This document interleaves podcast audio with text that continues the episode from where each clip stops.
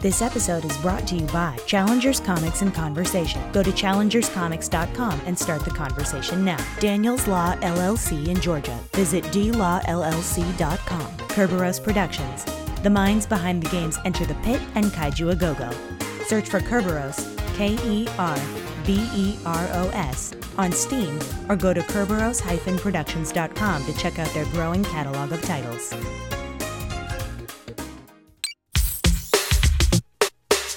Hello, everybody, and welcome to March 14th, 2016. It is Pi Day, and what a better day to have a brand new episode of The Crossrip. That's right, this is a sparkling, brand new episode that's the proper show format after all of the trailer release and roundtables and all sorts of stuff. It's time to actually have a proper episode. So, what do you say? You want to join Chris and I for a little Ghostbusters discussion? Come on, it's good for you. Build strong bones. Still Playing with Toys.net presents the Ghostbusters Interdimensional Crossrip, the biggest podcast since 1909. Felt great. News, interviews, and commentary on everything Ghostbusters. Are you the key man? Here are your hosts, Troy Benjamin and Chris Stewart.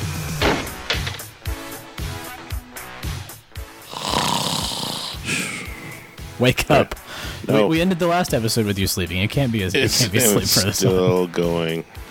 It's uh, yeah, it's several days later and you're still sleeping. But no, If you got to get up. You got If it could go forever, I'd I- let it.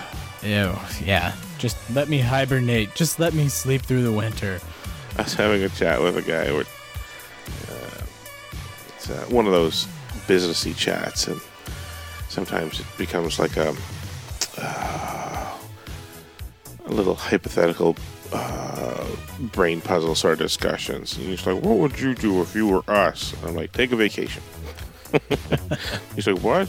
I'm like, "You look way less busy than I am." First thing I do is I take a vacation. I would get out of town. No, you can't take a vacation. There's too much going on, Chris. There's too much Ghostbuster stuff going on. And and you know what's crazy is we haven't talked in well, I mean, we've talked, but there, we've put out eight hours of content, um, but we haven't had a proper sort of cross-rip news magazine show in almost seven episodes. It's been since we 208. haven't spoken to the format. Yeah, yeah, in- so uh, thanks trailers and all sorts of other stuff going on that we we can't just have our normalcy and our, our usual routine. Come on. two months ago, we looked back and laughed at naive uh, August of 2015 us for thinking, can we do an hour a week? I'm looking back now at us two months ago, go, laughing at uh, that we thought that we could keep it under four hours a week. Um, yeah, just- four hours a week. Yeah. Ugh. Let's see. We we posted a show Monday, then we posted a show Wednesday, then Thursday, then a bonus episode Friday, then another episode on Monday. Well, we should we should probably get to it so that people can't complain that we're not we're not talking about stuff. But there's so many news articles, so many news items, uh, a lot of stuff that kind of got buried under the trailer. Um, yeah, we're going to talk about both trailers, both the domestic and the international. So don't you worry. But we also have some some stuff that kind of got lost in the fray. So uh, yeah, we're, we're going to do a, a little bit of a highlight week with some breaking news stuff, and hopefully we can make it through in two or three hours or less, so that we don't have to release four episodes this week. But let's let's do it. Here we go. Egon, Peter, I have some news from the world of Gozer. Yeah, well, here's your next month's cover of GQ. Okay, Chris, we we had a roundtable.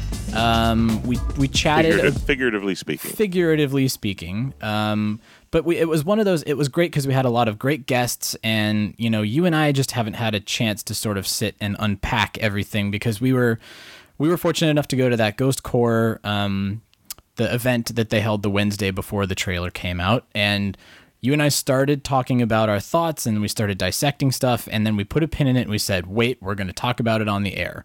Um, And then we didn't really get a chance to talk about. I mean, we we had a, a chance to talk with everybody, but you and I one on one have No. not had a chance to talk about it. Our so fireside chat has not yet happened. it has not happened. So I thought what we should do, Chris, is you and I should just chat about that first domestic trailer. Then we should chat a little bit about the international trailer that just came out this week, this past week. yes. Um, and then there's a lot of cool news items that have sort of stemmed out of that. But so first, let's start with the domestic trailer. Um, now that we've had about uh, you know a week and a half, two weeks to sort of stew on it and and look through things on a on a granular level. Um, you know what what stands out to you in that that domestic trailer that we haven't chatted about because we've we haven't talked since we did the listener feedback episode where a lot of people got hung up on the 30 years later thing. A lot of people, you know, said that the the jokes, especially the one at the end with the power of Patty compels you, didn't really land for them. Um, I, I, I mean, it seems it seems to me like people have very strong opinions either way, and it's a wide variety of, of subjects, a wide variety of things. Either they love something, they hate something, they weren't pleased with something, they were super pleased with something. Everybody's got an opinion. So now you have to listen to ours, guys. So, Chris, let's let's uh, maybe tell me what you were thinking about this trailer. Now, you know, two two weeks later, how are you feeling about it? I like it, and actually, um, compared to the international one, which we'll dive into more a bit more, actually, I think I like it more than the international. Oh, that's interesting. I That's interesting. know- Why? What what makes it sort of stand out above the international trailer to you? I think it's all subjective. I think Yeah. the jokes and stuff they picked to show in the first one uh, hit me. Uh, it tickled my fancy a bit more than some of the stuff we saw in the second one. Not to say that the second one's bad. It's just that what we've been saying all along is that you know comedy is subjective, and people are kind of like these jokes suck, and I like well I like those ones, and then we're on the second one, and some of those same people are like these ones are better, and I'm like eh, I don't know. They're they're pretty much the same tone. I mean, they're still going for the big jokes. They're going for Leslie Jones trying to crowd surf, hitting the floor and, and yelling. It's the same sort of note that the Yeah. the domestic trailer ends on. Just a different a different joke. and that's that's um that's been a talking point with people that watch these trailers going oh it's such broad comedy and it's kind of like a you forget that you know the first two ghostbusters actually had a lot of broad comedy and b that's what you do with your trailers like i'm not sure where people think trailers have ever ever ever stood on uh, you know, at two minutes, how do you put a subtle, you know, dry joke in there?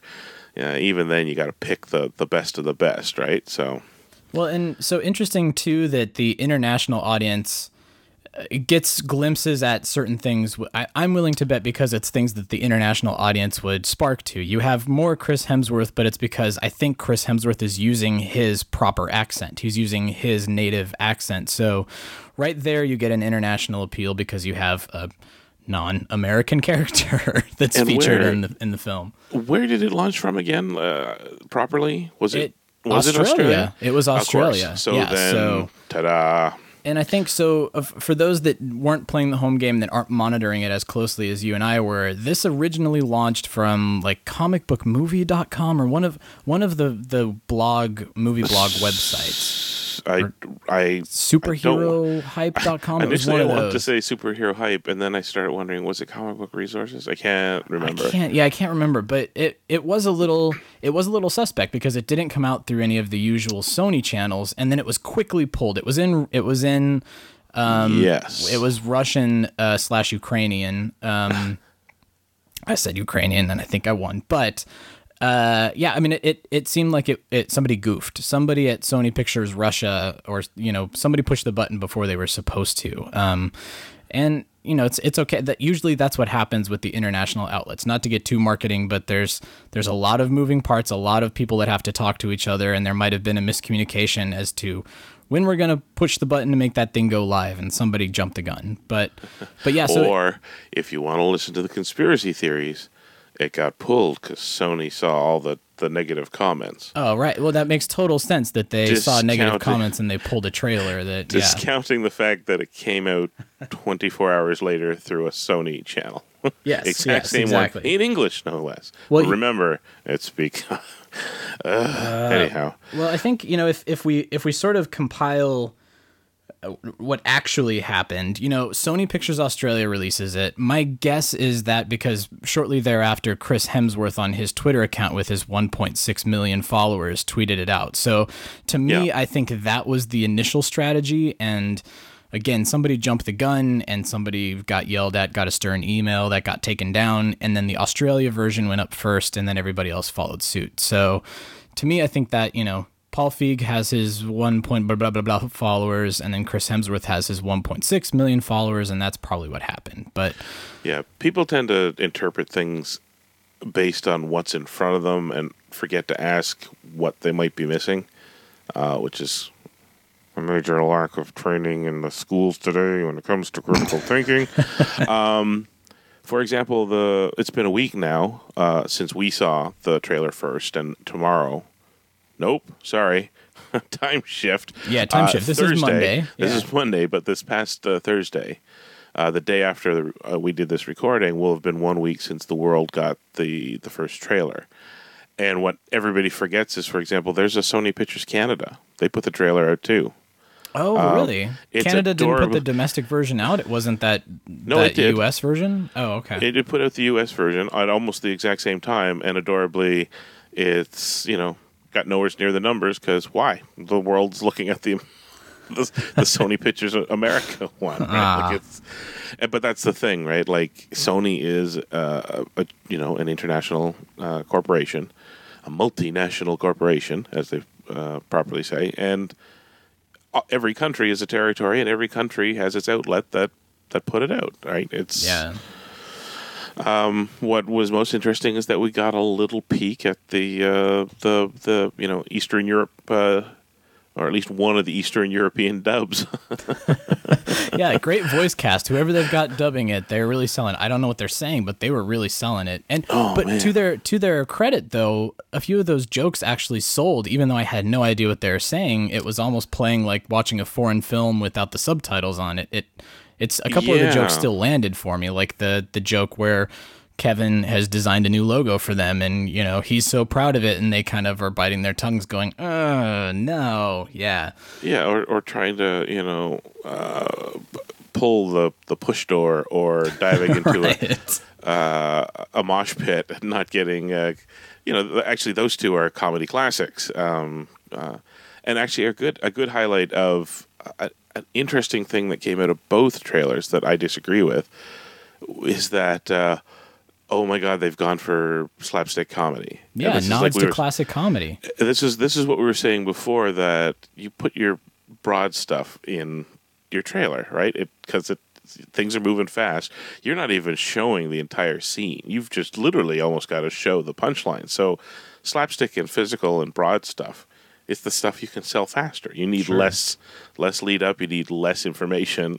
You know what I mean? Like someone jumping into a mosh pit. All they had to show was Melissa McCarthy uh, riding the crowd, and then Leslie Jones doesn't. Comedy. Yep. And Second yeah, and a half. You got it. Yeah. It's not the most sophisticated, but that doesn't necessarily mean it's you know it's terrible. And an interesting debate came out that people were saying that well the first one wasn't like this, and I'm like, are you kidding? the like- Three Stooges inspired. Uh, oh my Ghost Breakers God. Ex- inspired. um, exactly. Um, so, and somebody charged me at one point. They were like, "Where?" And I'm like, uh, "Let's see. Come here, Francine.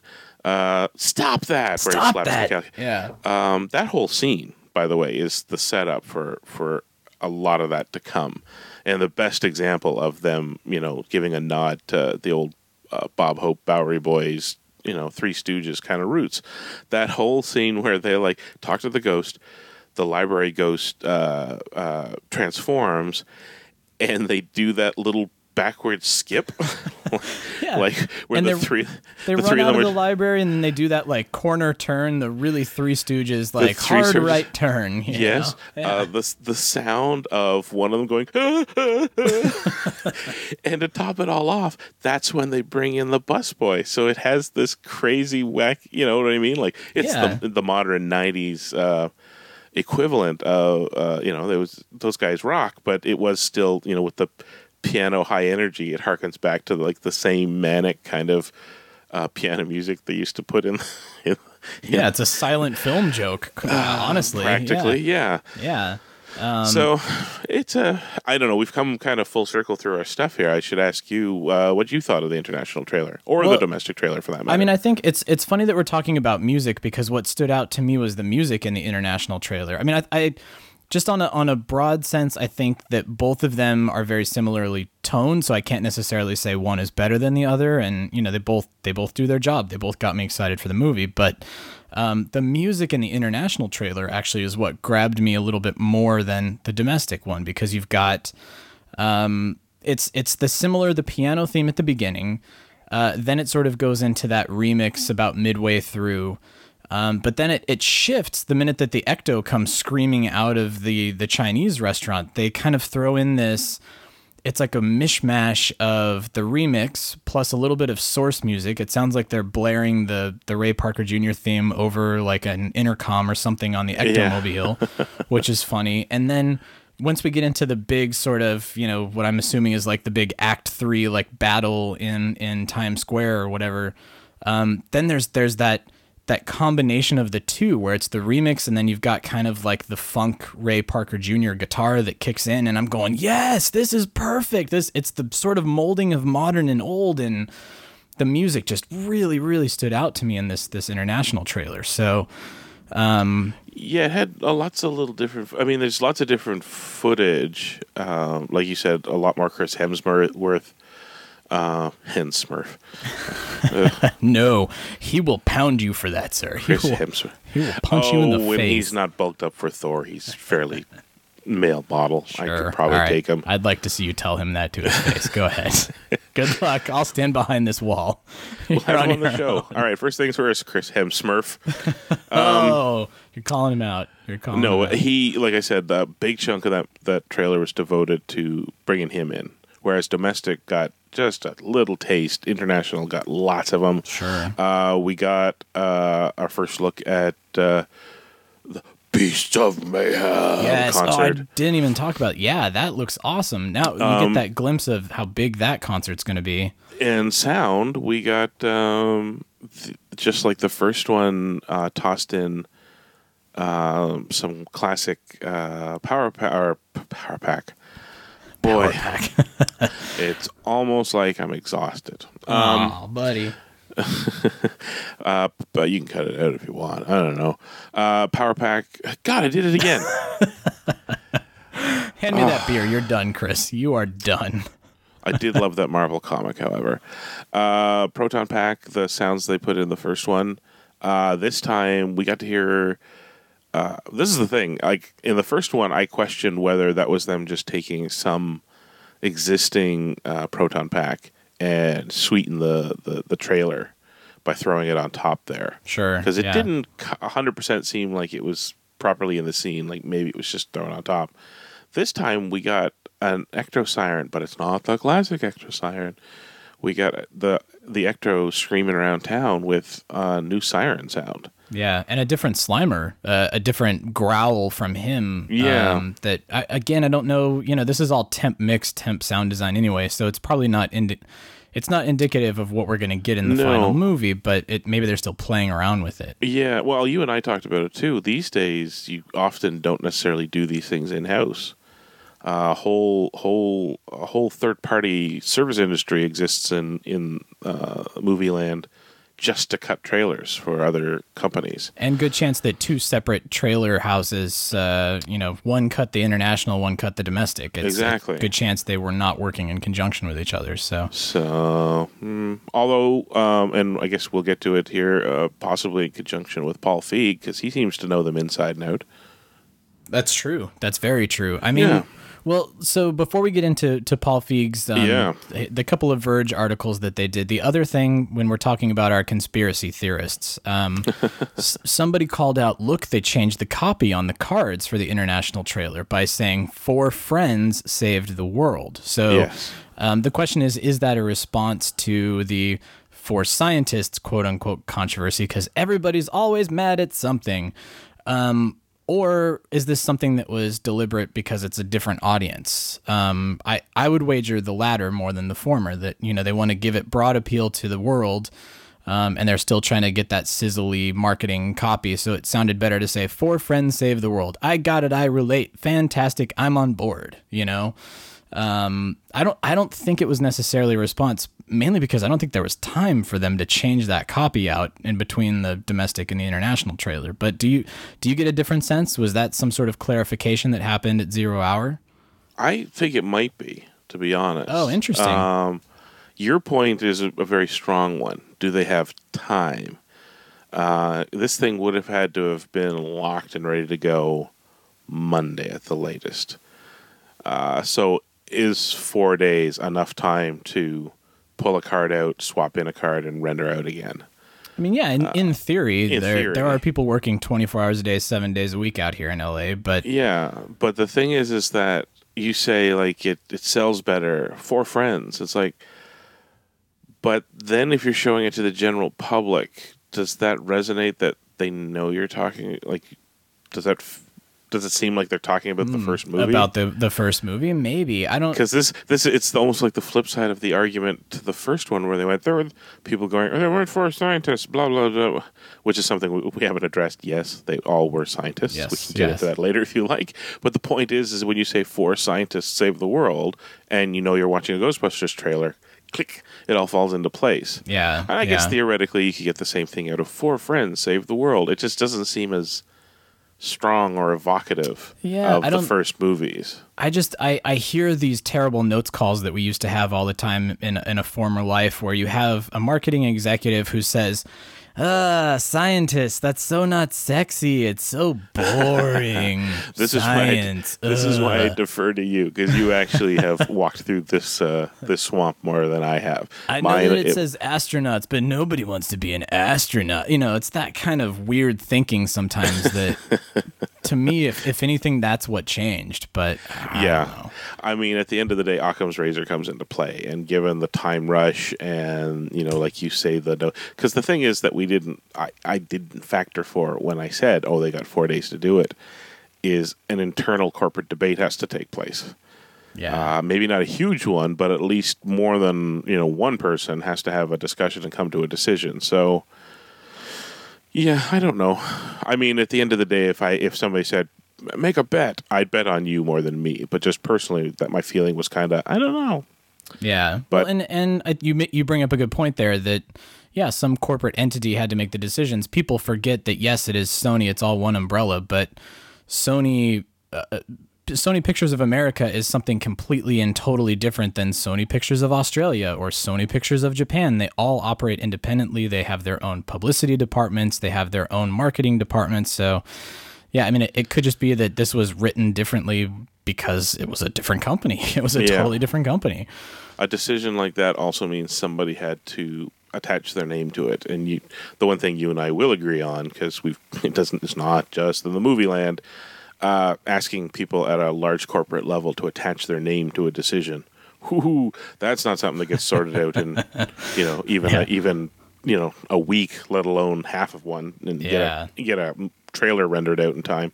Who takes the fall if it goes wrong? Yeah, Exactly, exactly. But well, so Paul Feig actually did address that the the four scientists thirty years later from the domestic trailer. Um, and these Verge um, did a couple of articles. They did one for the domestic, and then they did one for the international. But let's No, focus. Not the Verge.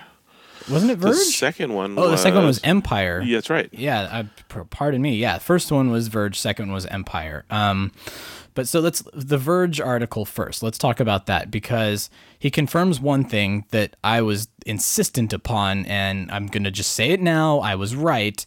But uh, Paul Feig confirms that Slimer actually is a puppet that's augmented with CG. Um, and he's he's got a great quote where he says people are obsessed with Slimer. He's probably the most recognizable thing from Ghostbusters, or he's the thing that people are most focused on. So it's really funny to me that people are saying he looks too CG or yada yada yada.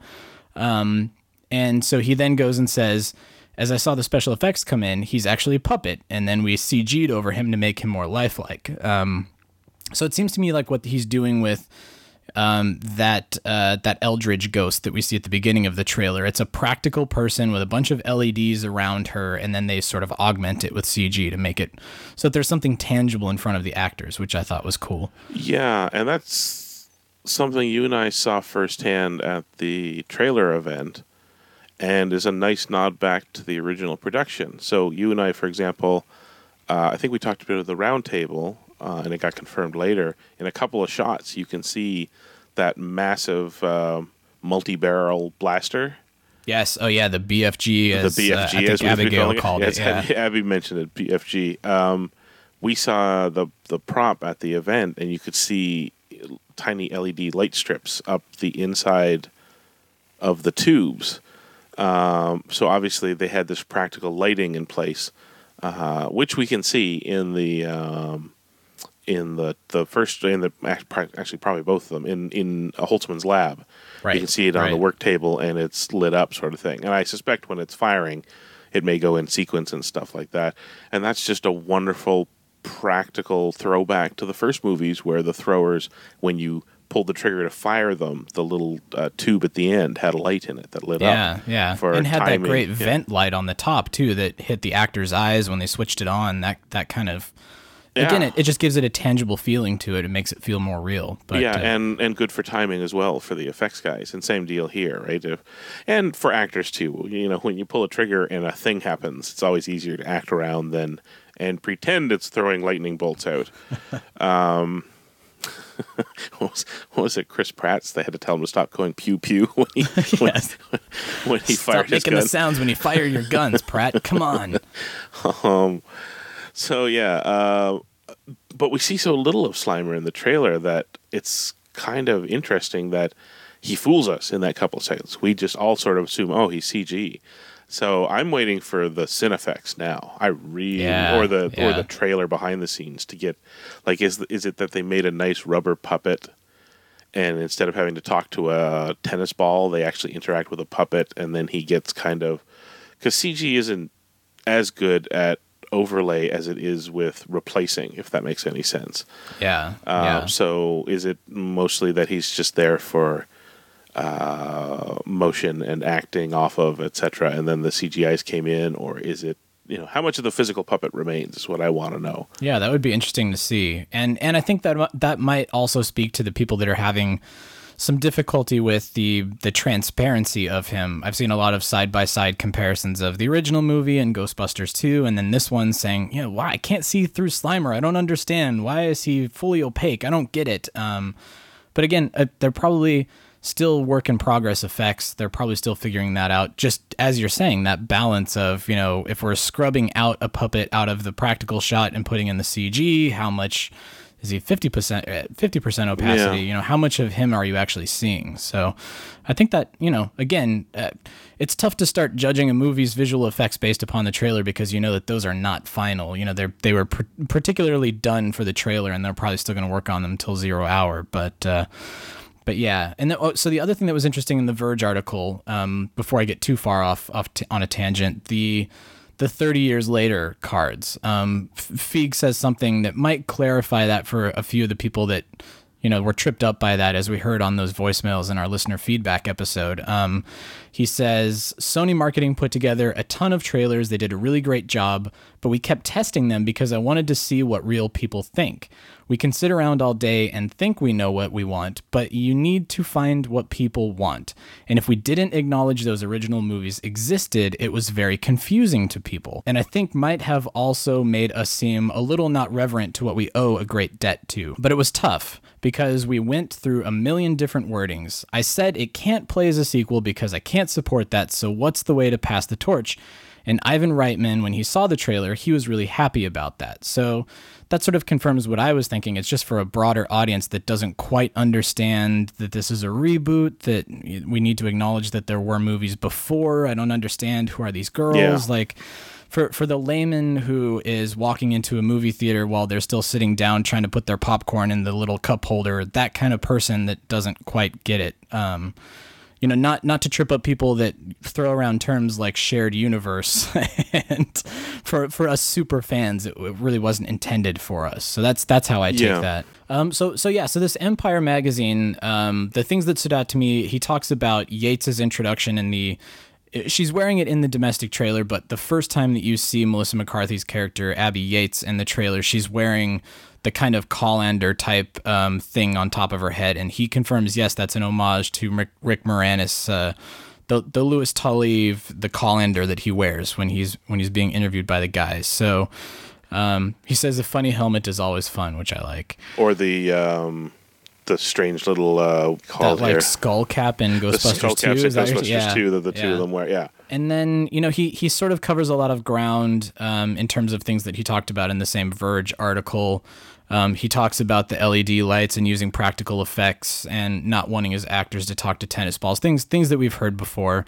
Um, but the other cool thing that I thought he he sort of he, talks about how Holtzmann had this box of goggles, how they had you know the costume slash props department had a whole bunch of goggles that they wanted Kate McKinnon to wear, and uh, their costume designer Jeffrey Kurland, you know, had drawn her with all these goggles on, and he wanted to find something that was very Harpo Marx again.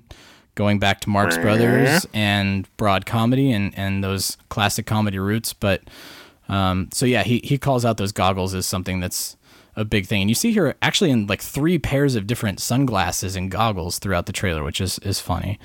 Um, and then Kevin, of course, because he's such a big part of it, he does say that there's a Christmas tree in the background when when Kevin is introduced, but don't be fooled by it. It's not taking place during the holidays. Maybe a nod if you listen to our commentaries to the first original movie taking place uh, in a Christmas time, even though it came out in June.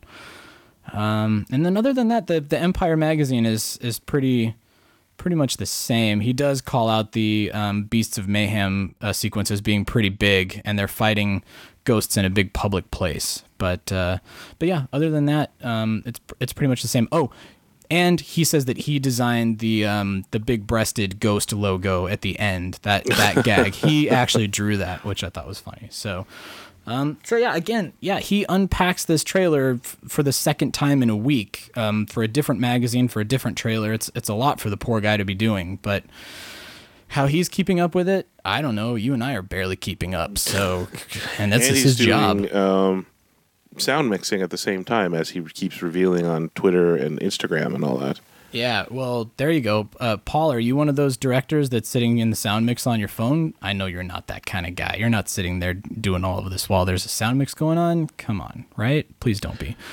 this is just me wishful thinking. Um, but then, all right. So I've kind of I've wanted to avoid talking about this, Chris, because in my personal opinion, it's a non-issue. Um, but there's there's tons of these so-called controversies. Again, I'm putting those in air quotes because Yeah.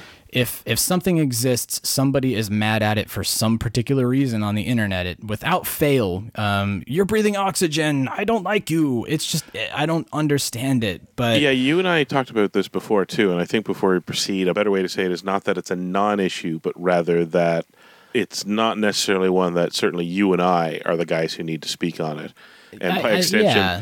By extension, large chunks of the internet probably aren't in aren't in a position to talk about it either. But yeah, that's a um, good point. That was my response to somebody on Twitter who had called out, "Why aren't you talking about the the gender issue or the race issue?" And I I responded, "I'm like, I'm not an expert. I'm."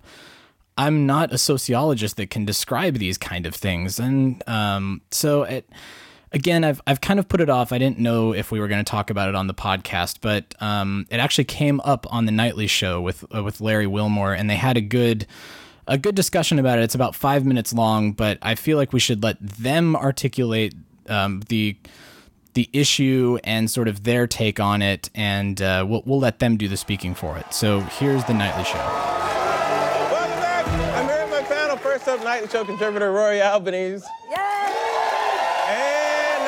contributor Robin Thede. And he's currently getting the word out as part of Step On Up, an educational program developed for people with diabetic nerve pain. And his new movie, Barbershop, The Next Cut, opens on April 15th. Comedian, actor, one of our favorite people, Cedric the Entertainer, you guys. and for everyone at home, join our conversation right now on Twitter at Nightly Show using the hashtag Tonightly. Okay, so this is a really one of those just fun topics, but I, I had to ask, especially with Rory, because Rory, this is a big issue for you, and I know mm-hmm. this sounds serious, to you guys, but it isn't. We're going to talk about Ghostbusters, okay? Because the trailer for the all-female version of Ghostbusters pop up online last week, and people were losing their minds. Some people said it was racist, saying that the three white leads are scientists, and the black girl's played by Leslie Jones, very funny, works for the MTA. And like, why can't why couldn't she be a scientist too? some, people, some people were really upset. Okay, I'm saying, is there any validity to people being upset here? Yeah, sure, if this was Really? real life, but it's a movie about busting ghosts. I mean, who cares? If you Uh-huh. if you're a fan of the original movie, you know she's just playing Ernie Hudson's role of like the everyday man. But the other thing is, she works for the MTA, but that doesn't mean she's not smart. Like Mm-hmm. Right. she knows the city. Yeah. She's billed as a municipal historian. Yeah. I just think it's people need to chill out. Yeah, yeah, yeah. No, I I think just people take it a little too serious. I mean, Right. really, and if you're gonna bust up ghosts, do you want to be with a scientist or a bus driver? Right. Have you not seen Yeah. the video of the dude in the Cleveland bus driver? That's Right. what I want. Yeah. I want to roll with the bus driver. Yeah, it's true. Is there uh, is there any is there anything to like just because the history of film, you know, the black person's always the sidekick, you know, and people reacting to more of that kind of legacy where it's like, how come the black person can't even be the scientist? Well, she's that's not a what's underneath sidekick though. She's a full-on Ghostbuster, Yeah. you know, which is great. No, I was gonna say I feel uh, probably the most qualified here to talk about this. Yeah. Yeah. So I think it's important. No, I do think that you're right though, because it's a movie, and it's like once you, it, but there is a component of it that's odd. That you said the Ernie Hudson character. It's like, you know, like you could suspend your disbelief that the city gets overrun by ghosts, but you can't suspend your disbelief that a black woman has a PhD. Do you know what I mean? Like it feels like there's a component to it. Like if you watch the trailer, the trailer has a part in it where it's like, you're the smartest person in the world, and you're the best scientist ever. And then Leslie Jones is like, and I'm street smart. And it's like, well, I mean, you know, that's a. I didn't make the movie. I don't know why. I'm telling you what Yeah. I'm telling you what Right. people reacted to. Now I feel Yeah. like Leslie Jones. Like that's where the reaction came from. Yeah, because Right. it's and uh, to me it's more the way the trailer is built. It sort of sets Right. it up in this like Right. one, two, three, and So I kinda know set people and up I know for that. things about the streets, Right. and you're like, well, that's not. Well, and we- I agree that there's a lot of smart people who work for the MTA, and Sure, many of them yeah, are absolutely. engineers. You know, that's Yeah, how you build absolutely. trains. But it is there is a component to it that you go, oh, all right. Like I see why people got, but people get upset about everything. So Right. If they would have cast a white girl to play the, that same role, Right. we would have been mad. There was no black people in the That's movie at all. Yes. That's right. And but, but that's the other point. Why does there only have to be one black Ghostbuster? I don't understand that. But you gotta think about it. She is an MTA worker and a Ghostbuster. She she knows best about the unions. Yes. Yeah. She she came in there and was like, uh-uh, you know, we're gonna get paid for every ghost we bust. Yeah. Two, these uniforms. She got it. Yeah. You needed her. The scientists don't think like I that. agree, yeah. They don't think it's how You're much totally we gonna right. get paid per hour. I just feel like, why does Leslie Jones take like people are giving her all the time. I know, And it's like, are you kidding me? You Yeah. get cast as a Ghostbuster? Like Yeah. you're taking that movie. Yeah. she didn't take it. She's, you know, she responded, you know. No, she did. didn't. and but it's like, at less dog. Why- So, Yeah. right there. Well, But but why why would let me read this word because this is a, a quote from from Leslie. Uh, uh, I think on Twitter, she said, "It's not a man, woman, race, class thing. It's a Ghostbuster thing." that's Right. And as far as I'm concerned, we all Ghostbusters stand tall. Okay. That's fantastic. So, but my question is, are we all Ghostbusters? Wow.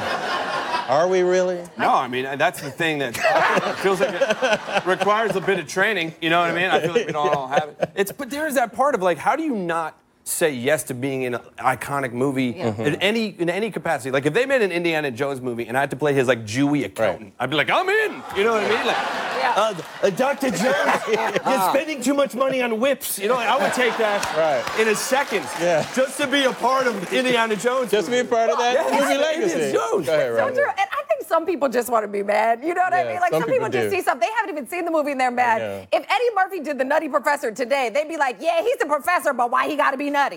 why he got to be nutty? Last year, the big argument: Are we all Django? You know, right, Yeah. right. Are we? Are we Django? Are we? Are we underestimating uh, the problem with ghosts in the big city? Yes. I feel like that should be the issue here. I'm more concerned that we have four rookie Ghostbusters handling all of the ghost problems in New York I City. agree. I mean, I was here in 84 when the last thing went down. Exactly. You know? We got a Zuul People don't situation realize- on our hands. I don't know if, these, if they can handle this. Do you believe in ghosts? No. Really? No. You don't man. belies in ghosts? No, I don't believe in ghosts. Do you know- do you know this But I place is like haunted? like when I watch those medium shows, then I get scared. But Really? No, man. You don't no. think there's any chance there's ghosts? I think that there may be ghosts, but I don't believe in them. So if they exist, I'm go, I don't believe in you. If you were in, And then they just go Yeah, away. they go away. And they Like, go, I wouldn't you don't scared. even need a Ghostbuster. I Like, would be scared, but I don't believe in you, bro. So I'm sorry, bro. you just you just throw away his existence Like I, by I your totally rip their self-esteem. That's what I do. the Like, way- he's like, "Woo," and I'm like, "You're nothing. That's You're the not scaring same- me. You're not, you know, I don't believe in you." That bro. is the You know? same technique I use for Trump. I, I don't believe in you, and then it just goes. If only he would go away because of that. All right, there you go. We'll be right back. If you live in the New York City area or are planning Yeah, to are we all Ghostbusters, Chris? That's the question. Are we all go? I, I think we all wish we were Ghostbusters, but I'm not a Ghostbuster. I can dress up like one, but I'm not cool enough to be a Ghostbuster. I am. I'm, you are. all right, I agree. You are. I, I don't know. I think it's one of the strangest affirmational things I've ever heard. We're all Ghostbusters. We're all Ghostbusters. I mean, I Um, get what she was going for, and again, I get why they were kind of picking that apart. But yeah, it's Um, she's just she's trying to call it out as you know. Um, The I'm thing- not quite seeing it. the thing about these these issues is that a removed from context they're important issues so that's always what has what has to be started with b um, just like everything else a lot of people's responses um, it's personal to them and you have to acknowledge that to to a point and i say that because then i know there's a bunch of guys going then why won't you let me acknowledge that i hate this movie and i'm kind of like because to the point is you've posted it 15 times on my board I, I in one got it. day You don't like the movie. I got yeah it. the i think the best you and i can do is acknowledge that there is a discussion um, and you know just continue to celebrate the the positives that are coming out of this. It's hard too in this last week where, and this is something you and I will get into the massive reaction, like the unusually huge reaction, um, not positive or negative, just overall. Yeah, just mass amount of eyeballs uh, that saw the trailer uh, f- through very. I mean, not just because people are pointing out the YouTube stats, but not just through YouTube. I mean, on national TV, and it's it's everywhere. It was tough to miss. the thing that again it's very hard for people from the outside to kind of parse these things. And in this case even harder because it is so unusual. Um, as of today i think we've probably hit 25 million on just youtube alone. God. this is huge the response that's that's so it's been one week 25 million. I did some looking at just sony's lineup. I didn't dig into too many others but of sony's lineup for example so because of, you know quite often all they really compete with is themselves. Uh, studios tend to just you know worry about their own stuff. The ghostbusters in four days got the number of views that the rest of their lineup going back several movies and their trailer releases over the last several months um, that took four months for other ones to get to. Just crazy the, the, Yeah. the response But again, it's it's that brand recognition. That's that's what they're going for. The people that Yeah. are saying that this is a cash grab, yes, absolutely, because it's intellectual property that's recognizable. Of course, that's what's going to keep the stockholders happy. And uh, This is really so, proving yeah. that, that that thing we heard that Sony the bit about the white paper that showed that Ghostbusters as a logo was the second most recognizable non-religious i- um, you know icon internationally, and this it certainly seems to be the case. Yeah, they put absolutely. Out, put out this trailer, and the world has beaten a path to come have a look. Yeah, yeah. Well, so you know, two two trailers out there. I know we've been talking about them, you know, f- for a couple episodes, and now we've talked a good chunk of the episode. But we have other news items that we'll get into. We did. We just put a half an hour into We it. What- did. I mean, there's just we so may much. be doing this wrong. It. I mean, here's here's my my take on it, Chris. This is the first Ghostbusters trailer in almost 30 years. This is something that you know, back in 1996, I'm sitting on dial-up AOL talking to people about what do you want your Ghostbusters movie to be. it is happening. Uh, uh, mom, mom, I'm on the internet. Come on. Ah, I got cut off again. But. Um, yeah, I, I want to talk about it. i how can I not be excited and want to dissect this and unpack everything that we've seen? So, uh, you know, there's probably much more to come. But at any rate, we'll we'll move on. We'll keep things moving. We got to talk Michael K. Williams because this was big news before that little trailer thing dropped. Um, because Michael K. Williams reached out. Well, Entertainment Weekly reached out to Michael K. Williams. And they did this interview with him about Ghostbusters, and he said, "Yeah, I do a I do a scene with Slimer, and we all go Slimer's in the movie." Of course, we see him in the trailer a day later, but anyway, it was it was big news at the time. But the nice thing about this is we don't know a lot about Michael K. Williams' character, and he, he gives us a little bit of a hint. So here's that audio from Entertainment Weekly. And you were also, I don't know if you can talk about this, you were also in Ghostbusters. Is, Yes, that, that correct? Can, Yes, can you say a little something about that? Um, I played the FBI agent who works for the mayor, and our whole thing is, you know, we're gonna we're gonna make this go. Or we're gonna tell the people it was a, a flash of like you know of some in the sky, and you know no, you know that's, that's our thing. And run along, little little women, you know, your, your ghosts. We got this, and so it's, that's that's how um, my relationship to the to the Ghostbusters. Excuse me, to the Ghostbusters, and it's just it's, it's, that, that was a dream job. And what was it like working with with the four uh, com- comedians? Well, I had. I, mean, I guess- I guess they're all comedians on it, but yeah, you they were, they were, and, and at the top of their game, man. But I had the the pleasure of working with Kristen Wiig and Kate McKinnon on a small little uh, a show on um the the uh, the, the God, what's the the IFC, called um um Spoils Before Dying. Sure. So I got to work with those two ladies on that, and so I had a relationship with them already. And Leslie Jones, you meet her once, you feel like you've known her for your whole life. She immediately just tra- she, she she penetrates any wall or any barriers you may have. She goes right through that, goes right to your heart chakra, and you know you think you know her all your life. So, and um and um and Melissa, she's a, she's a, she's just a gem. So I, just, I I have so much respect for these ladies, man, because it's not hard. It's hard on women in, in comedy, and um she's doing it and she's bringing in her other women she feels that are just as equally talented as her and they're doing the, the Will Ferrell thing you know what I mean? I got a lot of respect for them And this was obviously, uh, I mean, this must have been a big movie for you as it was for me, sort of growing up. What's it like when someone calls up and says, "Hey, they they, they may or may not want you for Ghostbusters"? you know that well I'm not gonna lie working with Melissa and, and, and Kristen and, and Kate again was really dope but I got to work with Slimer dude like Slimer I'm in a scene with Slimer I'm a huge you know Ghostbusters fan and it was just you know like a dream come true like I hear he's a bit of a prima donna. Is that correct? Who? Slimer. He- Yeah, he- so a bit of a diva. You know, she came. He came to work. He came to the set a little late. You know, didn't know his lines. He's, he's a bit much. I hear he's got a, a, a nose up problem. A what? Uh, you know, bit, bit of a cocaine problem. That's You the- know, I he always wonder. seems, he always I seems wonder- hyperactive to me. I wonder what was wrong with him that day. It was just like he was just a little just tweaking. He's just so excited. I was like, "What, dude? You okay? You have too much coffee this morning?" That's what it is. Little, little, little candy man, huh? All right, so if this would have been in the episode, whatever it was, uh, f- three weeks ago now at this point, you and I would be, oh, this is great. Slimer's going to be in the movie. What's he going to look like? We would be going crazy about this, but it happened right there on that wake right before the wave of the trailer. So I think it, it got a little lost. Um, but but very time- cool. I remember at the time too. We all looked at it and went, "Oh, Michael's in trouble." And then the trailer came out, and we're like, "Nah, he's probably not in trouble." Yeah, he's all right. Yeah, he he probably got a little slap on the wrist, like, "Come on, man, you know you're not supposed to talk about that." But And somebody somewhere went, "You know what? It's actually good buzz leading into the trailer." yeah, yeah, it got it got some press and it, it got the buzz going before the trailer. Yeah, it was perfect. Um, and then another thing that sort of got lost, um, Paul Feig on the Ellen show. You know, all of us woke up at six o'clock in the morning to watch the trailer on on the interwebs. But um, for again, for the broader audience, Paul Feig went on to the Ellen show, and he had this great discussion with her leading up to showing the trailer to her audience, uh, both in the studio and you know out there in TV land.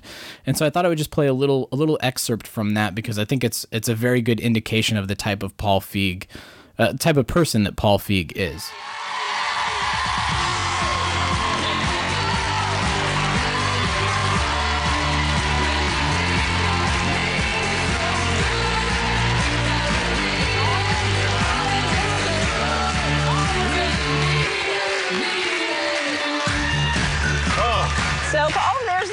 We did-. Paul, uh, Paul and I worked together. He uh, directed the uh, the Oscar trailer that we did before I hosted the Oscars. That was really uh, creative and and really fun here on the lot. Also, in case you don't know, Paul has directed Spy, The Heat, Bridesmaids, which is like my favorite movie of all time. When we worked together, you were an actor and a director. Yes, before I wisely went behind the camera. Yeah, I- no, no, no. But it was really, it's so weird to see. We worked together uh, on my sitcom, and we did this. Uh, one of the shows was a Civil War reenactment thing, and uh, I think we found a picture of. from 1997. that you and I handsome man. working together in that hilarious. I I don't even remember that episode. Do you? I, I kind of yeah. We were you were you joined Civil War reenactors, and all I remember is I got to jump over a wall. Oh, Yes. it was, well, I don't even remember it, but we worked together. I do remember that we worked together.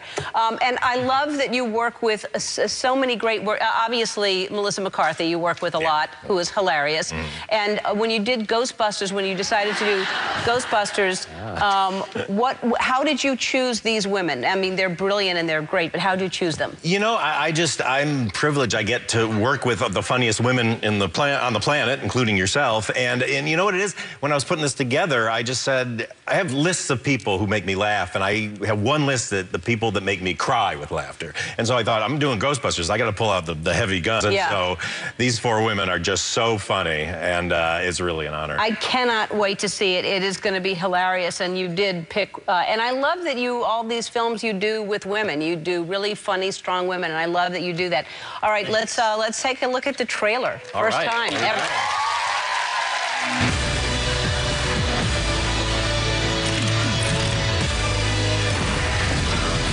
There's a bigger picture at hand here.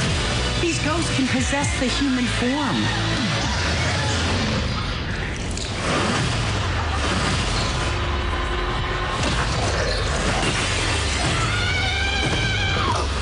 Oh, hell no, the devil is a liar!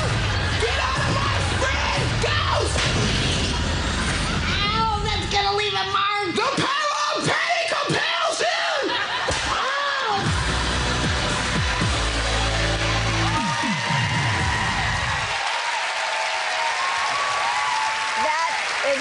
So great. Thanks, Al. I cannot wait to see it. Ghostbusters opens in theaters July 15th. We'll be right back. Paul Feig, congratulations.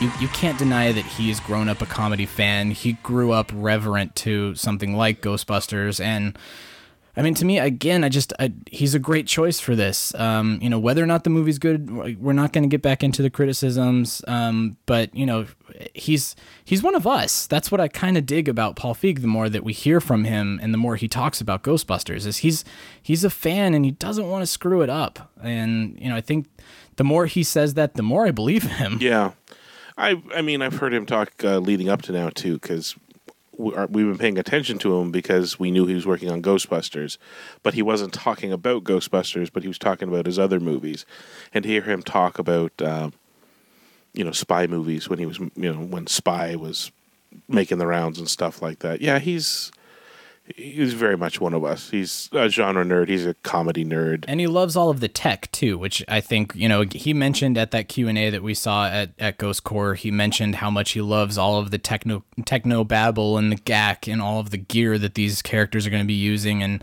um, I, th- I think a good indicator of that is the viral marketing campaign that launched that we talked a little bit about on the, the roundtable episode but if you haven't seen it yet you you need to go to um, is it paranormalstudieslab.com chris? Is Mhm. that the yeah so go to paranormalstudieslab.com and you'll you'll be met with the kenneth p. Higgins institute website. And this is the start of their sort of in-world viral marketing campaign from sony. But um, there you get some great um, you get schematics and you get good looks at the gear, and then you get a great featurette where they talk um, uh, with an MIT consultant that kind of you know went into how it, the proton pack is actually going to work and made sure that everything was you know in theoretical science plausible and so that everything had a reason and everything was functional which i really loved. Um, and then we also had andrew schaefer on twitter confirm that this institute might share some inspiration from the Rhine Research Center, which developed the Zener cards uh, from the original Ghostbusters. So it's it's one of those institutions that's been studying the paranormal for a great amount of time, inspiring an institution in the movie that we are t- led to assume has been studying the paranormal for a great amount of time. Yeah, people should check out the website because that featurette in particular has not a lot, but a couple more clips from the movie that we didn't see in the trailer. Uh, and it also has, at the time, uh, we've seen bits more here now, but uh, our first look at what the traps were. One of the big Right, question marks for months now was what do the traps look like? And then, strangely enough, once we saw it on that, uh, a couple of my followers uh, pointed out that we actually see it in the background of the trailer. Uh, there's a there's a storage unit, possibly a containment unit analog, that's holding one of the trap devices. Yeah, because they're little canisters. They remind me of the, the Yeah. canisters that you go to the bank drive-through window and you you know send your thing through that pneumatic tube. Yeah, it's basically yeah. They've made a uh, made it a tube this time, a slightly bigger tube than the little boxes, and instead of the box had the flaps opening up. I mean, like, you could have done the same thing with this. You could have had like the bomb bay doors kind of hatch at the top, but in this case, they've got this strange front and back opening. Uh, It's hard to describe. It's like a shell opening to me. It's got that kind of yeah, the left and the right sides open uh, into a V shape, but uh, yeah, very very cool. The other thing that I thought was interesting there when we're while, while we're talking about all of the gear, um, they're comparing the original proton pack from the original film to their design, kind of looking at the details and the things that were on that pack and comparing it to what they're doing. Um, and and shout out to Sean Bishop, longtime Ghost Head, who on my Facebook said, "Oh my God, that's my proton pack." He apparently lent his proton pack to them to take a look at. Oh, and- really? And here it is showing up in this featurette. So, you know, a, a fan built pack is getting the scrutiny of of the production company trying to figure out, you know, reference in terms of what we're going to take and what we're going to mold into something different, which I thought was a really cool nod. Also, well, hell, if anybody should be included, Sean should be. So Yeah, That's, uh, very that's very nice. cool. You know, That's involving the fans again, involving the fans. They're really extending these branches to the fans. So yeah, check check it out. You have to go. Um, and then uh, Drew McWeeny also pointed out on this featurette. Uh, for those of you, you know, he's Moriarty and the Ain't It Cool News days for us old people. Um, but on the credits block, because there's there's no credits on either one of the trailers that have come out. Um, you know that usually you get the coming soon, and then there's the the stamp with the credits of everybody that worked on the film. Yep. Um, it's on the featurette. It's not on the trailers. Um, and they've done a really cool thing where usually you get um, character credit or intellectual property credit, you know, based on characters created by James Cameron, that kind of thing. Um, but in in this new Ghostbusters film, um, they are crediting basically Dan Aykroyd, Harold Ramis, and Ivan Reitman, and they're saying based on Ghostbusters, written by Dan Aykroyd and Harold Ramis, and directed by Ivan Reitman. So uh, maybe again we have to see the actual movie, but maybe there's enough of the like storytelling seeds, threads, um, tropes. Um, if if there was enough in this movie that was similar enough to the original movie that you know maybe one of the guilds said, "Hey, you have to credit that entire movie because this is, this is very similar." Yeah, I think characters created by doesn't cover the fact that this Those characters movie- aren't in it, right? It's they're different characters. And not only that, the stuff that they're they're borrowing are prop packs, you know, iconic props, and the car, and you know, um, but it's not like you're going to say uh, based based on the cool cool gear.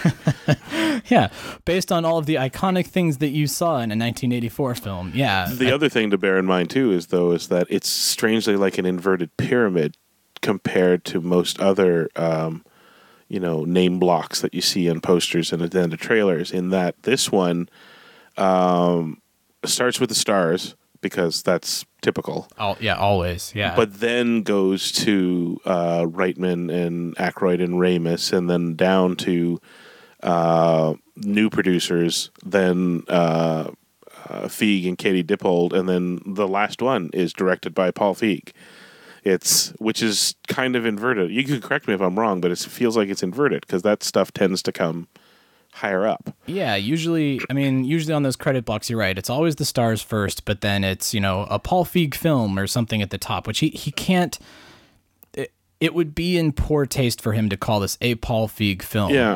Um, and in fact, you notice the domestic trailer didn't call out from the director of Bridesmaids and Spy, um, which the international trailer did. And I think that's very. That's very conscious, you know. It's there's Yeah. a fine line, especially with the guild rules for the DGA, that you can't call it a film by under certain certain guidelines. But um, but also it's just it's in poor taste, you know. Here here he is, you know, jumping onto intellectual property that again he self admittedly keeps saying, I did not invent. I wish I invented it because it's so clever, but I did not invent this. Um, so Well, yeah, going back to the the the bit where he did the trailer walkthrough and he mentions sweating over the initial cards because he wanted to be reverential to the movie they were following in the footsteps of. Yeah. So- yeah. So so yeah, very very interesting. It's another one of those tiny details that is easily lost in the the chaos of Trailer Watch 2016. Um, but here's here's another one that got buried, and I think you and I caught onto it uh, about a week after it actually came out. But um, car aficionados are really sort of poring over every detail of the new Ectomobile. And Auto Week did an interview with Paul Feig specifically about the car, which I thought was really cool. And he talked about how the original movie had the car from the 50s, and because they didn't have any money, that made a lot of sense. And he liked the idea that his Ghostbusters don't have a lot of money either. So they started looking they started looking at mid 80s cars that cost you know less than a thousand dollars uh, to kind of find a similar price range uh, to what would have been comparable in 1984 and that's when they got to those mid 80s cadillacs and so Yeah. they, they looked around they found this 82 cadillac hearse and it apparently sells for $800 on ebay according to this article which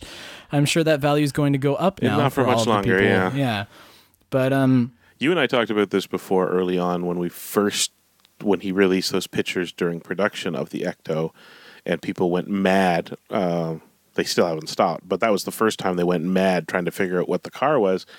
That it was the perfect analog to the first movie because the first movie was a '59, and it was out in '84. So that was you know 25 years. They it was 1984, and they bought themselves a 25 year old uh, Cadillac.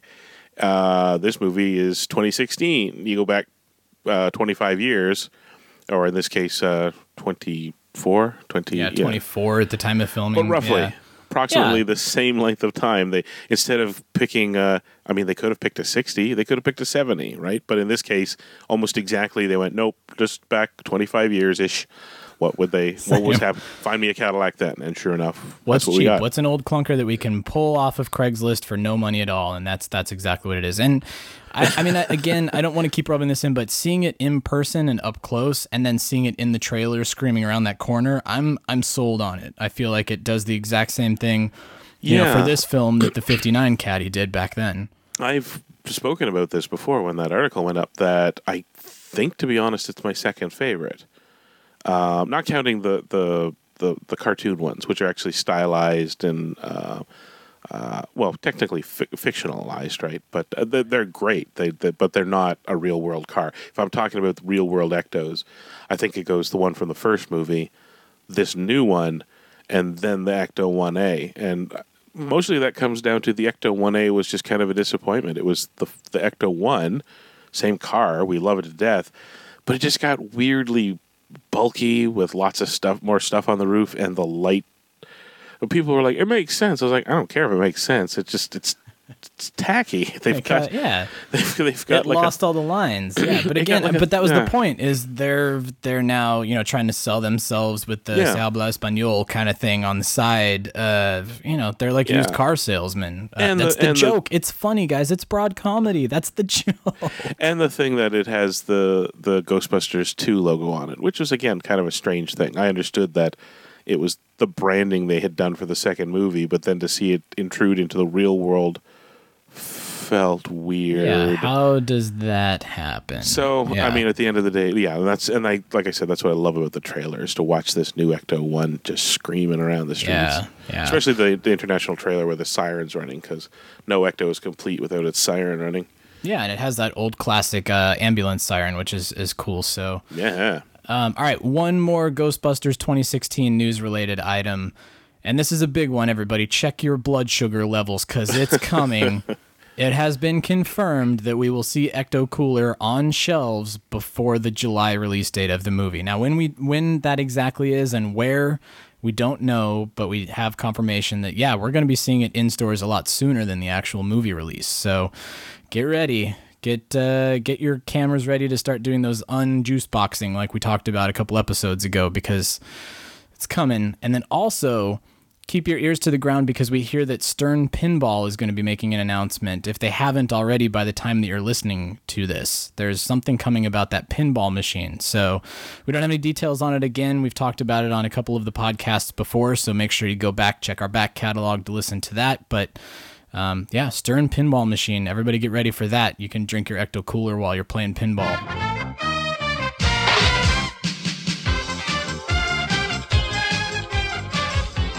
One hour and three minutes into the podcast.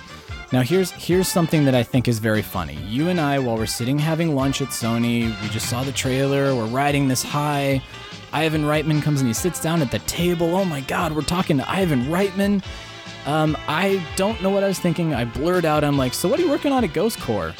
And Ivan was so gracious to say what they were working on, and he tells us this thing, and then, you know, at a certain point, um, there's that, you know, the the sniper up in the the crow's nest that's looking down on you like you weren't supposed to know that yet. There was that moment where we go, "Oh, okay, well, we didn't hear anything. What what what, what did we not hear?" Uh, plausible deniability. We don't know what we heard. Um, but basically, what they were saying is that they wanted to focus on the release of this first movie, and then they would talk about what's coming out next. Great. Oh, totally makes sense to me.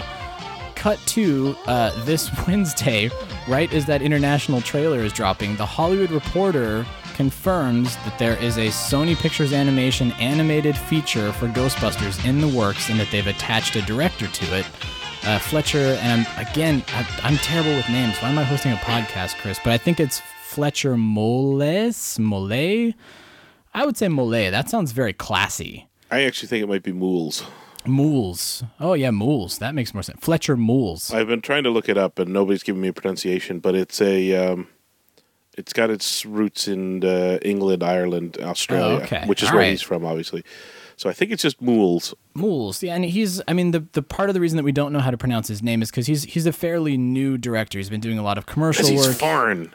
And he's No, foreign, he's new. Sorry, you're right. And I'm an new. ignorant American. That's No. true. But but he's done the Clash of Clans commercials, and he also did a few things for the the Lego Star Wars. Um, and and in fact, actually worked on Star Wars: Attack of the Clones as a creature designer. That's it's he's Yeah. got a very interesting and eclectic CV, which I think is funny. But um, so this this article comes out says, "Yep, animated movie is coming. There's a director attached." No, there is not a script for it yet either. So it sounds like you know there are still writers out there that are you know pitching what this animated film could be. But to me, I think it's it's a safe bet that it's going to tie into this summer's movie. Maybe even bridge some gaps in between the original two films and this summer's movie. To me, that this is the opportune time because in the animated format you can do a whole lot more. So Yeah.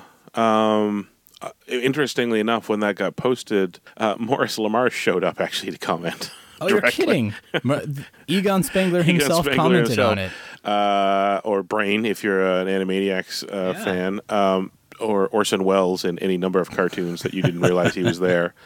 Um, yeah, he popped up to say that uh, nope, nobody's spoken to us because that was the big question. Um, ah. and, and nods to uh, what's his name? Uh, Rain Ryan Ryan Dole of the Ghostbusters British Columbia when uh, I was chatting after I got back into town about meeting Ivan Reitman. He was like, "Oh, I wish I could have been there. First thing I would have asked him was it r- real Ghostbusters." I'm like, "Yeah, why the hell didn't we think of asking that?"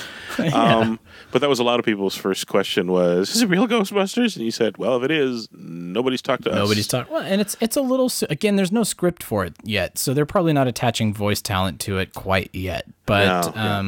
You know, it's it's still in development. I think step one is yeah, they've got a director. He probably has a take on what this is. What that take is remains to be seen. But now they attach a few writers to it and start, you know, molding it into something, and then we'll start hearing about voice talents. That's that's for sure. Yeah. Um, and then the other thing that was in this article, again, we're, we're not supposed to be focusing on the future, but the article confirms that the Channing Tatum, Joe, and Anthony Russo sequel is still in the works as well. There, there was that little tidbit that they just sort of threw in at the end, like, here's what Ghost Corps is continuing to do. So, sequel sequel is coming, animated feature is coming. This Ghostbusters 2016 movie is doing exactly what they want it to do. The future Yeah. is coming behind it. I I think there's a lot of weight we can put on the animated one because the article came out on the heels of us hearing from Ivan Reitman himself that it was was happening. Um, the Channing Tatum one, I, I'm not saying they're wrong. I just it feels a little bit more like they're just kind of acknowledging what we already knew, which was that one had kind of the wheels had started to turn. Um, but we don't know exactly what that means or where it's at. I mean, uh, last we'd heard it had gotten shelved So what Yeah, I mean, was- what does it mean when they say still in the works? Like still in the works. I mean, haven't killed it, like- development. yeah, I mean, think think back to the 25 plus years of Ghostbusters 3 development hell that we went through. That Yeah. yeah, there there was a Judd Apatow version, and there was an Ethan Cohen version, and uh, all all in development. And that's I think right now that's that's what's going on here. You know, this is this is the movie that is sort of in the hopper that they're working on a script for, figuring out a take for. They're probably again waiting to see what the response is to this movie and how it's going to affect what's coming up next, obviously. But um, yeah, it, it you know they they always have another coal in the fire. It's Hollywood. That's it's a business, guys. I mean, for everybody saying it's a cash grab, you are absolutely right. It is a business, and they want your money. I am sorry, that's a cold hard fact. Yeah. What's most heartening about the animation news is is the director. I mean, he's a little bit of an unknown, but but his CV is almost perfect. Do you know what I mean? yeah, For what comedic, we need. comedic talent and getting Com- that story across in 90 seconds or less. and, and, and you know uh, exactly like so funny animation which is tricky it's hard to impart uh, comedy in especially at a well this is we're talking motion picture level too this is not even so that obviously gives them a bit more time uh, oh god that's the other thing though if they don't have a script it takes like three years to put one of these things together Oh yeah, I mean we're talking because the animation Mm. alone, and and you know f- uh, again, Fletcher's CV sort of shows that he's more of a less of a cell animation person and more of a CG animation person, which is which is the trend now. So it's safe Yeah. to assume that it's going to be a computer generated animated feature. Yeah exactly um But that still takes time. That still takes a lot of time. But what I like about the pick about him is if we assume it's going the CG route, um, that what we're getting is a guy who can do, uh, you know, comedy, funny, uh, so like the Lego and the Clash of Clans. But like you said, he's got a background in doing creatures for Star Wars, so. You know this. This is not my little po- animated My Little Pony. He's got to make a real Ghostbusters world filled with ghosts and monsters. So I, I kind of that's the bit of the CV that I like is that he's got this background. You know, much like Phil Barlow uh, designing creatures for Yes, real yeah. Ghostbusters and Extreme Ghostbusters. This guy's coming in that's got his feet wet, making non-human characters like creature characters for animated productions. Yeah, with that knack knack for design, which I think is going to be great. So, so yeah, so again, promising things on the horizon. Um, I think that the fact that we're all talking about the July movie, you know, that this might have snuck in under the radar. Again, look, we're an hour into the podcast and we're just now talking about a new Ghostbusters animated movie. Can you believe that? It's crazy. So, you know, I, th- I think again, just sort of take it. Don't take it with a grain of salt because it is official. It's coming from the Hollywood Reporter. It's a it's a good viable source, but at the same time, this is just the preliminary first step stages. This could all dissipate in an instant. So, you know, just just know that something cool is on the horizon and it's in the works. That's that's what to take away from this. Um, all right, so we're now at an hour and eleven minutes, and I wanted to save this for almost done. last. We're almost done. We're almost done, but uh, Anovos, we love you guys. We really absolutely love you guys. I am so sorry that you teased your new props the day before a new Ghostbusters trailer was launched. I mean, if if you if you look at if you look at the social networking um trends as as a Tetris game, you guys dropped that super awesome like flat four across at the very beginning we're like oh my god that's awesome and then all of a sudden we got a bunch of the blocks that really just mucked up our entire screen um, and so so I wanted to, I wanted to give you guys your due because you you teased this great image of four tattered weathered name badges from the original films you know the Venkman Stantz Zeddemore and Spengler uh, name badges but and and it was perfect. I think it's a great glimpse of what's in store for us. It's these accurate, um, very on-screen, uh, worn-looking props that I think are in store. Um, also, everybody didn't see the fact. I think that your Instagram showed that your warehouse is haunted. So who better to do Ghostbusters props than people that have a haunted warehouse? So so yeah, so everybody, if you're not following Anovos on their Instagram, their Twitter feeds, they also have a newsletter that you can sign up for on their website. Just you know, go searching. We'll post it again in our show notes. But um, they're they're keeping people updated on the props that they're doing, and they're doing amazing work for Star Wars and other properties that, you you know, people are getting these great stormtrooper costumes that are from like head to toe, unbelievably screen accurate and so cool that make everybody look like they just stepped off the movie screen. So, whatever's coming from them for Ghostbusters is going to be absolutely astounding. And I feel terrible that they announced or teased it like on the day before something big happened because it kind of got lost. the So, international trailer is out now. You can tell us what your thing is. We we want to know. Yeah, exactly. Tease us more. It's sad, but this is kind of how it goes. That a studio, there's no real me- good me- mechanism for them to tell, um, you know, their their partners at uh, various levels. Uh, we're doing this thing because that's how s- secrets get out when you don't want them to.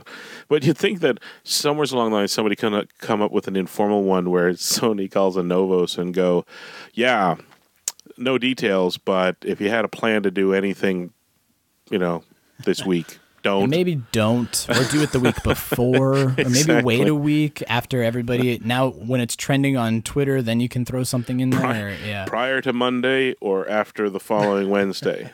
Otherwise, don't. yeah. It, it's so The worst uh, that you would know, happen is on social media, somebody leaks Sony's doing something big around this time. Ay, ay, ay, yeah, poor, poor Novos. But yeah, so very cool stuff. I'm Definitely sure go we'll check find out them more soon. Yeah. Don't wait another minute. Pick up your phone and call the professionals. Go, go, go, stoppers! I'm sorry, we'll do it again. We want to hear from you. Leave us a voicemail on our call-in line at 470-242-4742. That's 4702-GBHQIC. We also have a Facebook page. do? And Twitter accounts. Spence is dead. No kidding. Just give me the address. Search Facebook for The Ghostbusters Interdimensional Crossrip. On Twitter, look for Troy at Ghostbusters HQ and Chris at Proton Charger. What the hell are you doing? If you like what you hear, please take a moment to give us a review on iTunes. Be sure to recommend us to your friends. That makes good sense. Don't wait another minute. Pick up your phone and call the professionals. Once again, our call-in line is 4702-GBHQIC. That ought to do it. Thanks very much, Ray.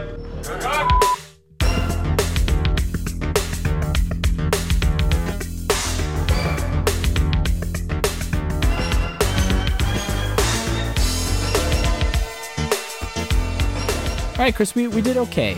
We did okay. We kept it under, I thought we were going to go an hour and a half at the least, but we, we did all right. Now, a couple things that we didn't mention that I'll just throw in really quick before we wrap up our final thoughts. The Kickstarter campaigns for both Cleaning Up the Town and Ghost Heads, they're both done at the time that you're hearing this. Uh-huh. Now, Cleaning Up the Town, we know, made their goal. Ghost Heads, Yes. when you and I are recording this, they're two days away and they are pretty darn close. So it's looking like they're going to make their goal. So, um, Yeah. congratulations to both of those productions. Um, all of you involved. Now get back to work because we want to see those documentaries. Okay, you're gonna get constant feedback from people. Where is that documentary? So Yeah, last you got Friday. a lot of work to do. I didn't feel great last Friday, to be honest, because despite all the buzz of the trailer, uh, both of them were still yeah, both well under. really you know, stalled out. Yeah, I was like, really worried. "Ah." And then I I- again, it may have been the trailer. Uh, I know they were doing a lot of hustling, and I think that was a combination of that and the fact that that attention was high on uh, on Ghostbusters, uh, which actually may have, like I said, a perfect synergy of when they're reaching out to news outlets, going, "We're doing a thing," and they're like, "What is it? Ghostbusters! Ghostbusters is hot now. Do it. Talk about it."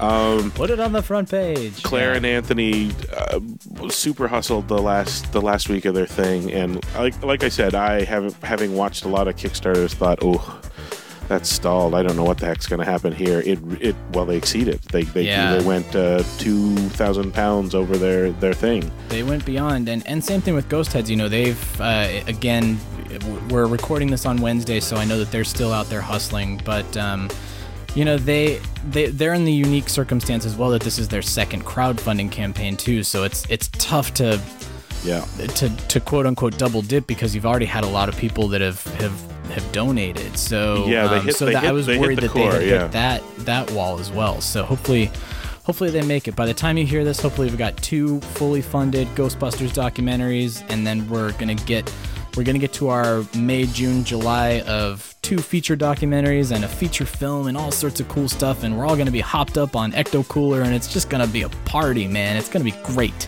Ecto cooler and vodka. and crystal Did I say head that out vodka loud? Oh, I'm yeah sorry. Hey, Crystal Head Vodka. We're still waiting for our free samples, by the way. Um, but anyway, so Chris, let's. Uh, I gotta throw to you. It's been a long time since you've gotten some some true final thoughts in. So uh, I thought I did a good one on the uh, the listener You feedback. did. You did, and that was on zero notice. That was me calling you, going, you know, it would be funny, Chris, if you called in and did final thoughts, and and you did it, man. You were like asleep, and you bolted upright, and you did it, and it was great. But now you're here. You The get to do a proper the- final thoughts. The next one is literally you're gonna call me. I'm gonna be asleep, and I'm I'm gonna do it from under my covers. Just hey, Troy. What do you want? God, with the podcast Uh, all the time. The podcast. Jeez.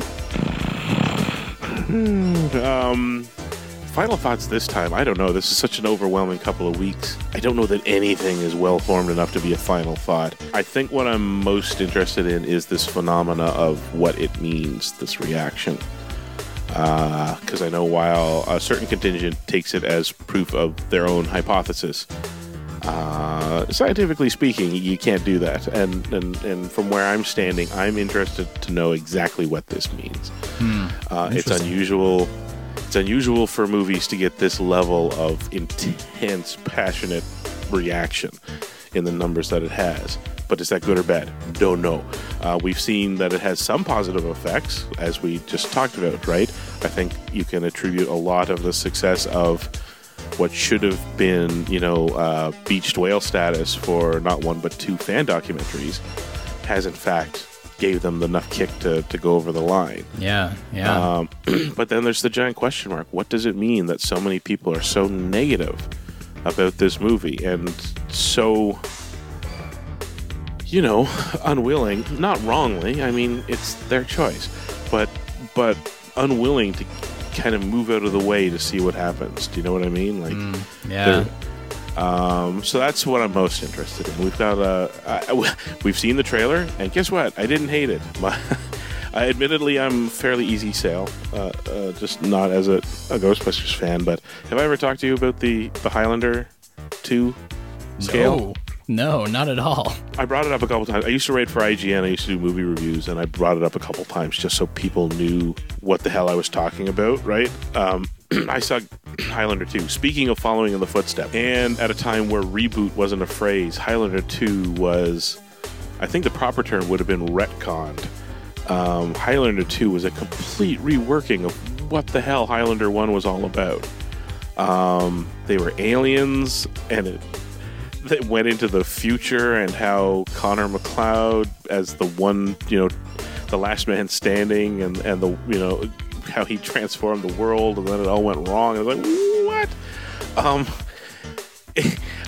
same thing. I loved Highlander and I was so excited to see Highlander 2 and I went in and watched Highlander 2 and it was horrible. And it is it is the movie by which I measure all other movies.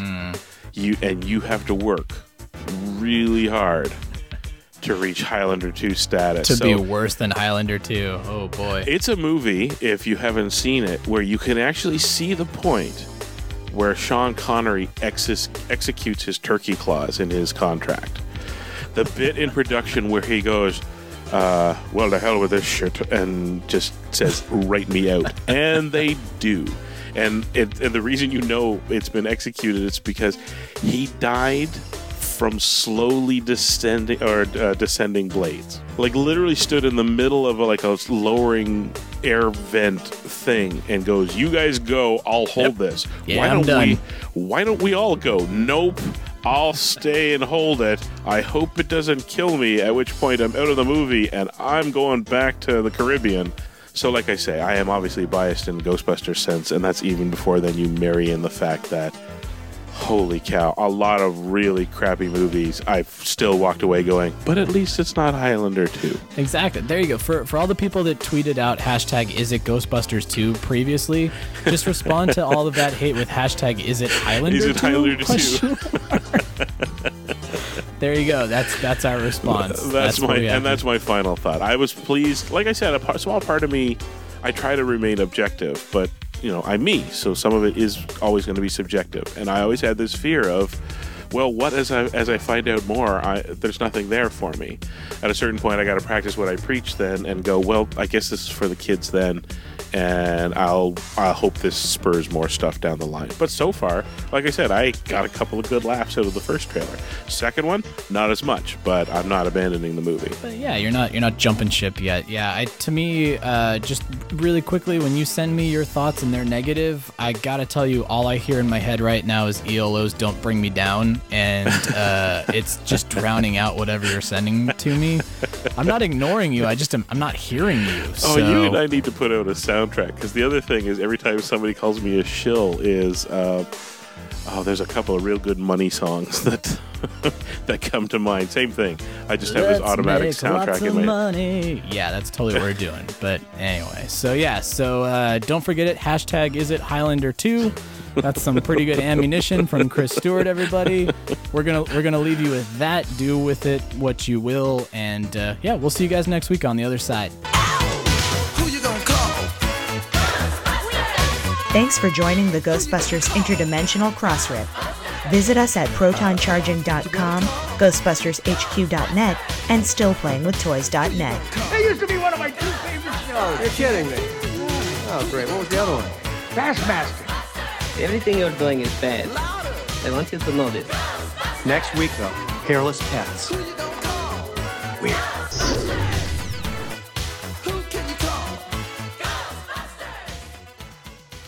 This shit. I'm out of here.